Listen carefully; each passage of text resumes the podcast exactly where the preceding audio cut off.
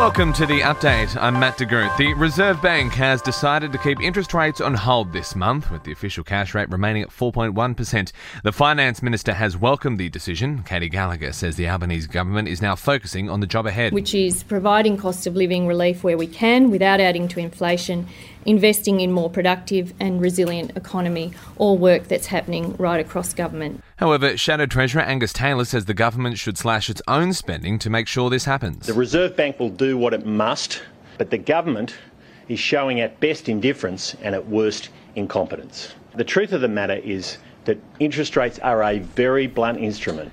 Indonesian President Joko Widodo says he's looking forward to forging closer economic ties with Australia. Mr. Widodo has spent the day in Sydney for talks with Anthony Albanese. Australia has eased visa restrictions for Indonesian visitors, while there's also been closer education ties and investment in renewable energy. On regional and global issues, I conveyed Indonesia's position in ASEAN is clear. We want the Indo-Pacific to become a stable and peaceful region that focuses on collaboration and concrete cooperation. Meanwhile, Anthony Albanese says he's been pleased to meet with the president for the fourth time in a year. My first bilateral visit as Prime Minister was to Indonesia, and that is because there is no more important relationship uh, than the relationship between our two great nations.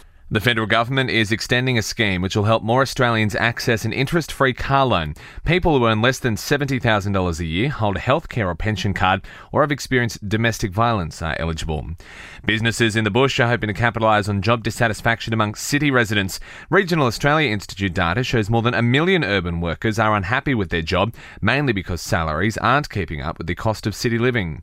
Google claims to have developed a quantum computer which can quickly complete calculations that take rival supercomputers 47 years. And NASA has finally made contact with the Mars Ingenuity helicopter after more than two months of silence. Contact with Ingenuity was lost during a flight in April, but it is back in contact. Sport and entertainment are next. Australian tennis player Jordan Thompson says he'll be asking Nick Kyrgios for advice after setting up a second round showdown with Novak Djokovic at Wimbledon.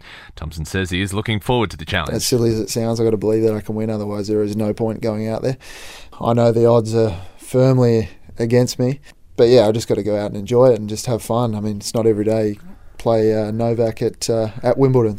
Aussie golfer Minjee Lee is preparing to defend her title at the US Open this weekend. Carlton AFL defender Nick Newman will play his 100th AFL match this Sunday against Freo in Perth. He joins the Blues from the Swans in the 2018 off-season. Newman says at times he thought he wouldn't make the milestone. Yeah, it's something I'm, I'm pretty proud of, and I wasn't um, drafted in the traditional way, so to actually force my way in as a mature age, and then um, yeah, it took me a couple of years to play at Sydney and some injuries and. Um, yeah, so it's been a bit of a journey. So um, yeah, it's a pretty cool milestone for me. In rugby league, Titans halfback Toby Sexton has been granted an immediate release from his contract to take up an opportunity with the Bulldogs in Sydney. 5'8 Kieran Foran says he's a good player and wishes him the best. He's a guy that, despite the setback this year of not getting selected week in, week out for NRL, he has worked tirelessly on his game. And um, I know firsthand that if you've got the work ethic and you apply yourself the way Toby does, you, will be successful in the NRL. And the Hockeyroos have named an experienced squad for the upcoming Oceania Cup, which doubles as an Olympic qualifier. Half of the 18 players have made 80 or more international appearances. In entertainment news, an A-listers have flocked to a 4th of July party in the Hamptons, hosted by billionaire sports merchandising mogul J-Lo and Ben Affleck, rubbing shoulders with the likes of Jay-Z, Justin and Hailey Bieber, supermodel Emily Ratajkowski, Tom Brady and Kelly Rowland.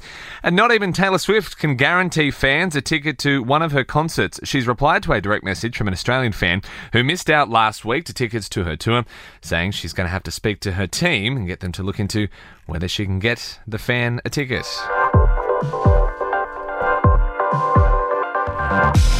And that's the latest from the Nova Podcast News team, but we'll see you tomorrow morning for another episode of The Updates.